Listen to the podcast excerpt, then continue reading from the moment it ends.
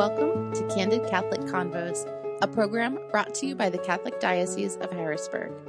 Our mission is to humanize the church and help you to grow in your faith, love, and understanding. I'm your host, Rachel Trochet, a cradle Catholic who's only human and struggled with faith on more than one occasion. Each week, you'll hear engaging, down to earth interviews and actionable strategies you can implement into your life with ease to help you grow closer to God. If you're ready to open your heart and step fully into the person God created you to be, then you're in the right place. Let's get started. Hello, and welcome to another episode of Candid Catholic Convos. I am so happy to have you here with me again this week, especially on this beautiful Mother's Day. Fun fact Did you know Mother's Day is the third highest selling holiday for flowers and plants? It squeaks in behind Christmas and Hanukkah, but more people buy flowers and plants for their moms on Mother's Day than any other holiday. Approximately one quarter of all the flowers purchased throughout the year are bought on or for Mother's Day. Did you also know that the first Mother's Day was celebrated in 1908 by Anna Jarvis when she erected a memorial to her mother, Anne Jarvis? Though celebrations can actually be traced all the way back to the Greeks, who had celebrations in honor of Rhea, the goddess of fertility, motherhood, and generation. Woodrow Wilson signed Mother's Day into law in 1914, legitimizing the celebration as a nationwide holiday. And every year, there are approximately 152 million Mother's Day cards bought and sent. I've always admired Mother's Day, and I absolutely believe moms deserve more than just a day where we say thank you and recognize everything they do for us. I never understood why my mom loved and kept every single handprint picture or macaroni card we made in school, but now I totally get it and I love it. But I've also struggled with it. One of the hardest things to do when I was on my infertility journey was to go to church on Mother's Day and watch all the mothers stand in recognition or get a flower after Mass. I don't even think I went to Mass the Mother's Day after we miscarried because I didn't know if I should stay sitting or if I should stand. I was a mother for nine whole weeks, wasn't I? Or did Mother's Day only count for those who were visibly pregnant or had earthside children? Was I less of a mother for not being able to carry my baby to term? What if I wasn't ever going to get pregnant again? What if I was never meant to join this elite group of women? Those are the thoughts that ran through my head every May for the better part of four years. And I'm certain there are other women out there who feel the same. Still, others may be mourning the loss of their mothers or don't have a healthy relationship with their mothers and they grieve the loss of the relationship. And it's usually at times when I'm fraught with despair or overwhelmed with empathy that I remember as Catholics, we're told to think of Mary as our mother too. Our birth mothers might not be perfect. We are definitely not perfect. But she was. She is. When I'm struggling with motherhood, fighting with the repetitiveness or thanklessness of it all, I try to remember Mary because she became the servant of the Lord, quite literally, by serving all of baby Jesus' basic needs. She grew up with Jesus, learning as she went, just as all mothers do. And eventually, she suffered the loss of her child, but many Catholics, myself very much included, find thinking of Mary as our mother either too hard to believe or too easy to forget, especially in the midst of grief or struggle. So I've asked Sister Geralyn Schmidt of the Sisters of Christian Charity to help me kind of piece this all together. Well, sister, thank you so much for joining me. I'm glad to have you back on the program. I am so happy to be here. So, we had talked about this a little bit earlier, but Mother's Day can be hard for a lot of people.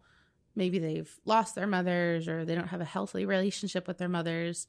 But we're told in the church that Mary wasn't just Jesus' mother, she's our mother too. How how is that possible? So the defining moment in my one of the defining moments in Jesus' life is as he's hanging from the cross. Okay, and in in his culture back back in the day, um, women were needed to be taken care of by either their husband or their oldest son. Now, Mary at the at the time of Jesus' crucifixion was a widow, probably a widow. J- Joseph was not mentioned in the scriptures, so he was out of the picture. We assume that he was had deceased. So Jesus is Mary's firstborn son. He she he has the financial and emotional cultural responsibility to take care of her. He's dying and he knows he's dying. He's he's a condemned criminal. And Mary's standing there under the cross. And there was one apostle that was that didn't run when when Jesus was arrested and that was John. So you see Mary on one side of uh, standing under the cross and John. And from the cross Jesus says, like when you think about it, to to speak, Jesus had to pull down on his wrists and push up on his feet that were like nailed to it and says to John, Behold your mother. And then says to Mary, Behold your son. So, like, he was giving Mary to John for John to take care of her, but he was also giving her to us because his death was for all of us, not just for his time and his culture. That's powerful. And especially when you think of what it took for him to be able to utter those words. That's something really powerful that he's giving us his mother. So that's where it comes from. Right, right. There's a misconception that Catholics actually worship Mary. Can you elaborate on how she's revered in the Catholic faith, but not necessarily worship? Okay, so there's a difference between being revered and worship. Okay, we only worship God. God is the only entity in the entire global cosmos who's responsible for creation, you know, and we call God Father, Son, and Holy Spirit, triune. He's only worshiped. He, you know, God created the world, God redeemed the world, God continues to, to be present in the world. He's the one who's worshiped. Now, reverence, revered. So, and I often say this to the, my students when I taught middle school that when you re- revere someone, you respect, highly respect them. It's like, you know, families who have this wall of um, generations in their house. You know, that's that's great, great, great, great, great, great Aunt Sarah who came from the Mayflower, like that type of thing. You you you reverence their memory. You reverence because they're part of the family. Okay, Mary is the mother of Jesus. Jesus is our beloved brother, okay? Son of the Father, redeemed us. So why not reverence her? Like, you know, and we reverence the saints in the same manner. You know, we have devotion, that's another Catholic word, devotion. Devotion to the saints is like having a best bud, the kids' term, you know, a best bud. When you when you have, you have a problem, you go to your best bud to talk about. Those are the saints. But Mary, because she was, as Catholics believe, sinless from the moment of her conception, she is like the creature above all creatures, you know? That's why we reverence her the most. Mm. And especially if she's our mom. Yeah. Yeah, you know, and and and yeah, that's why. Yeah.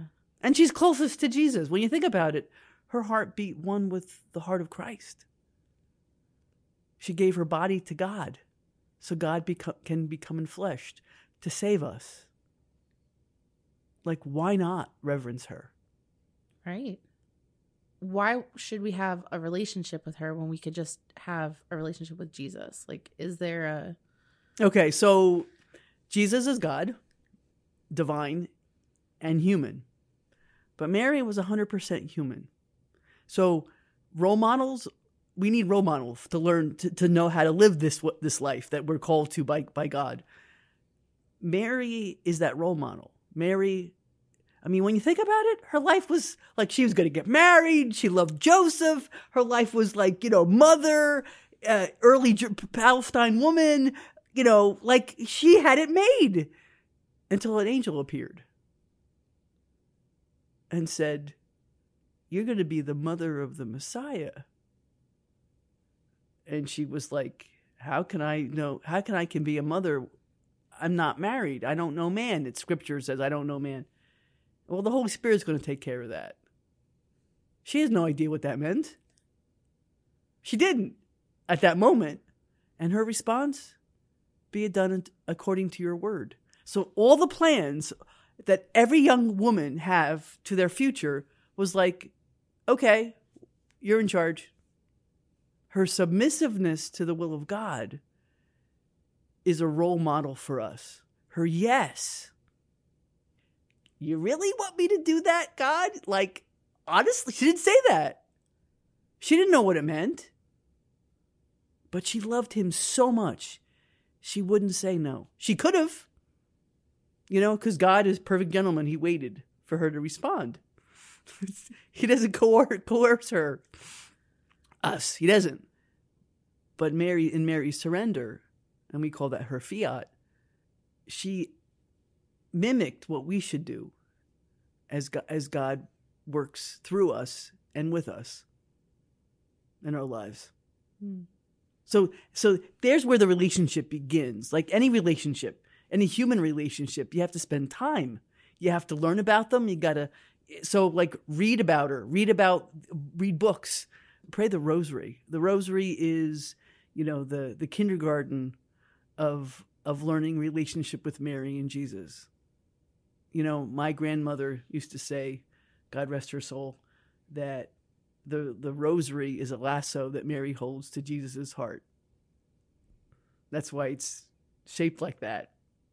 You know, good Irish grandmother. But the rosary is, is the way to get to, to get to know her, you know, and to to feed to understand the dog the doctrines and the dogmas of Mary, to to feed your brain your knowledge about Mary of why we even do what we do as Catholics. I know personally, this was one of those aha moments for me. So, sometime years ago, I had a I had shingles in a place of my body that the sun doesn't shine, and I was in such pain. It felt like my entire body was on fire. Hmm. I couldn't sit, couldn't stand, couldn't walk. I couldn't pray. It was and the and the pain meds weren't even touching it and I'm like, Jesus, like, hello? How can you, as a human being, hang on the cross, take all the sins and all the pain and the suffering of all humanity for all time, and I can't even handle shingles? Come on, like, how can you do that as a human being? And he revealed to me that Mary stood close and because she suffered with him as a mother would, that's why he had the strength to do what he needed to do. And of course, that made me cry for a very different reason. very different reason. But yeah, that's you know, like uh, as a as a young woman dating, uh, you, you when you get to know the mom, you get to know the boy in a different manner. If you get to know Mary, you get to know Jesus in a different manner as well. So there's a there's a whole plethora of why we get to know Mary. It's not always easy because you know a lot of people have baggage from their own um, mothers, their own birth mothers, or or their foster mothers, or women in their lives. I know um, I, my mother loved me, but she her personality was very different. She was a bean counter. She was an accountant. One plus one equals two. And the only way to get to two was one plus one. That was it. I, on the other hand, am an artist. So there's a, a whole, like, she was into counting steps. I was looking at the texture of the marble of the steps. Like, it was just like we were in just completely different fields. And understanding that relationship with Mary was something I needed as a religious, but I knew that I wasn't mature enough in my own womanhood to know why. and I came across and don't I do not remember the name of the artist, but I came across an image in which Mary is holding out her um, her mantle, and there were hundreds of people hiding underneath her mantle as a shield of protection, and that I found so comforting. Yeah, she's a true mom, a true mom that that that would support and and love me even though I'm not really, you know, like moms they love their kids no matter how old their kids are, but as babies that love can't be returned. They just love.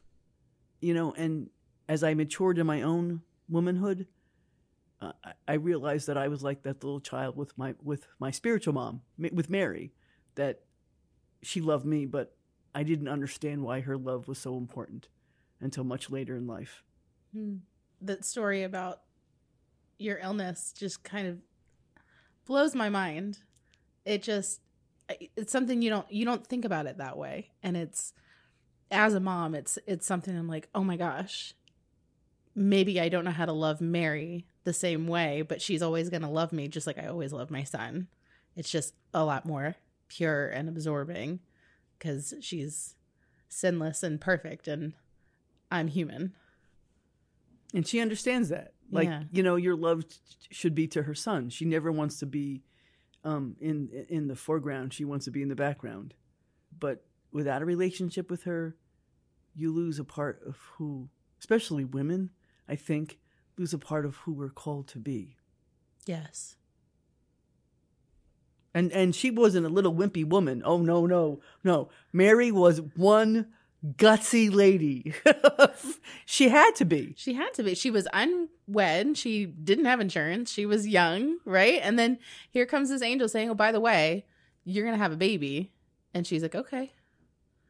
That she, takes guts. And the fact that she was, you know, homeless and and that she had 9 months pregnant and she was on a donkey and walking gutsy, gutsy. And so was Joseph. Yeah. You know, they had to be. They had to be. They had to be so we talked about this a little bit, but how does Mary play a role in our spiritual lives? So, one of the things that, um, as a spiritual director, I often say that directors will sh- uh, pull up a mirror to the directee, and so that they can see Christ in their life, God in their life. Mary's kind of like that. Mary is is uh, an image. Another image would be the full moon, where in the middle of the night, in which the the moon illuminates, but it's not coming from itself. It's coming from the S U N, you know. Whereas Mary's love reflects the S O N of God, you know. Um, so there's one one aspect. Another aspect would be protector. Would be as you know, Mama Bear. Would be would be um, somebody a role model of what women femininity like as a virgin mother and we believe as catholic that she was ever virgin and also a mother she in her being in her human being she emulates both aspects of what womanhood is all about. When i read that i was like whoa i never thought of it that way. I mean she emulates what a virginal love is and emulates what a mother is. All in her all in her one in one person which is like whoa. You know i i think our society doesn't understand um, the true aspects of of what John Paul II, Saint John Paul II said, feminine genius, and she emulates that completely. You know, um, she her her she is the the perfect Eve in which Eve said no to God, and she said yes to God. Um, she's the new Eve, you know, our, our a, a, complete and utter role model. Why not have a relationship with her? How else do you learn? But with the role models, kids learn through watching their adults around them. So we need Mary in our life in order to really understand that having a relationship with God is possible because God is so other that it's hard to understand. But we can have relationship with each member of the Trinity. Mary did. very differently, each member of the Trinity. But Mary had a relationship with with, with each one. Right. The wheels in my head are just turning because it, I hadn't really thought of it that way. And it's, I love what you said about how she, you get to know Jesus through knowing her. It's kind of like putting it very simply. But when your mom like is trying to set you up on a date, like, oh, come here and meet my son, like you're gonna love him. I like that. Well, I mean, she even said that at the wedding feast of Cana. Do whatever he tells you. To the waiters, come on, like that's just from a mother. Uh, he's going to do something amazing. Do whatever he tells you. Right, right. And uh, some theologian I read said that the reason why they ran it wide was because he had a bunch of apostles with him that weren't really invited to the wedding, and they drank all the wine. I don't know if that was true or not. So that's why Mary's like, do something. You're the one who they ran out of wine because of. I don't know if that is true or not, but but um uh it's it's it's funny to to even to think about. Yeah. You mentioned praying the rosary. How else can we cultivate a better relationship with Mary? I think knowledge, um, like you feed the brain first, okay, and then take take that knowledge and put it into your own heart. To know that that he she is around, um, that she's always constantly pointing you to a deeper relationship with her son. Create a May altar, which is a little little altar in with a little statue of Mary in your home, and take wildflowers that are abundant right now, and just create a little devotion to her that way, to honor her as the mother of Jesus. Um, that's that's a childlike way of doing it, but also very profound. You know, um, just like you would offer as a kid your your own mom wildflower. Why not do that to Mary? You know, and participate in May crownings. You know, the Litany of Loreto, which is all the the names of of Mary. Pray that f- during the month of October and and and May, and May, which is two months devoted to her. That gives you a in a diamond all the different facets of who Mary is to a Catholic to a Catholic, which is great. I love yeah. that. And that's one of my favorite things is when my kids will like pick a half wilted dandelion. I'm like, Mommy, I picked this for you. I recently learned about consecrating oneself to Mary, much like the bishop consecrated Ukraine a few weeks ago. What does it mean to consecrate yourself to Mary and how do you do it? Okay. So the word consecrate in that matter means to make holy, to set apart. Okay. To set apart. And when you when Bishop Gainer consecrated the the country of Ukraine to Mary, he was putting the entire country under Mary's mantle protect to protect her, protect them, to and pray for the end of the war. Okay, so that's what you consecrate. So consecration to Mary. Um, there are books out there called 30, 33 Days of Glory, and, and it's a series of prayers. You usually take at the end the prayers end at the at a feast day, a Marian feast day. Okay, um, Louis St. Louis de Montfort was responsible for the first consecration to Mary. You know, um, that's what I did when I was a, a baby nun, Mac, hundred years ago. Um, we we I did a consecration to Mary with St. Louis de Montfort, um, and ended with um, on the feast of um, the Candlemas Day, February second, which is you know the presentation, the whole yeah that was the, the day I consecrated myself to Mary. So what it is, it's it's series of prayers that you go through a series of days, praying to become like a little Mary, another uh, a person who you know would speak the way she would speak, would act the way she would act, all reflecting Christ in today's world, to love the way she did in today's world. Hmm. That must be pretty powerful. It is. If and it's interesting because it's not a once and once and done deal. I mean, um, because every time you do it, and you take some you know time off, you don't constantly do it, but you center more and more, and as you grow older, you become more wise and understanding of what these prayers, the words of these prayers mean, and the power it is to become a daughter of Mary or a son of Mary. I love that. So let's say you have a negative or unhealthy relationship with your earthly parents. I know one of the 10 commandments says you need to honor your father and mother, but if they're not acting in a, a way that's honorably, how can growing in love with Mary help to ease the pain? He, he she heals that. See, part of being healed is being free, you know, and nobody wants no. God never asks anybody who is not safe to be part of your life, even if that's your parent. Those are your parents. Forgiveness means you can forgive them, but not necessarily be a part of your life. Okay, Mary can help you with that. Mary can help you open your heart to Christ's healing and to find the glory in the wounds. Think of it this way. The only, and I can't believe that Jesus in his glorified state didn't visit Mary. He visited the apostles. He had to go visit Mary. It's not in scripture, but he had to. That's mom for crying out loud. Anyway, the resurrected Christ had wounds, but those wounds were not the wounds of the horror of the crucifixion. They became wounds of love. So, and everybody carries baggage. Everybody carries wounds. And the amazing thing is, is that we open our wounds for the healing touch of Mary and of God, and those wounds become glorified.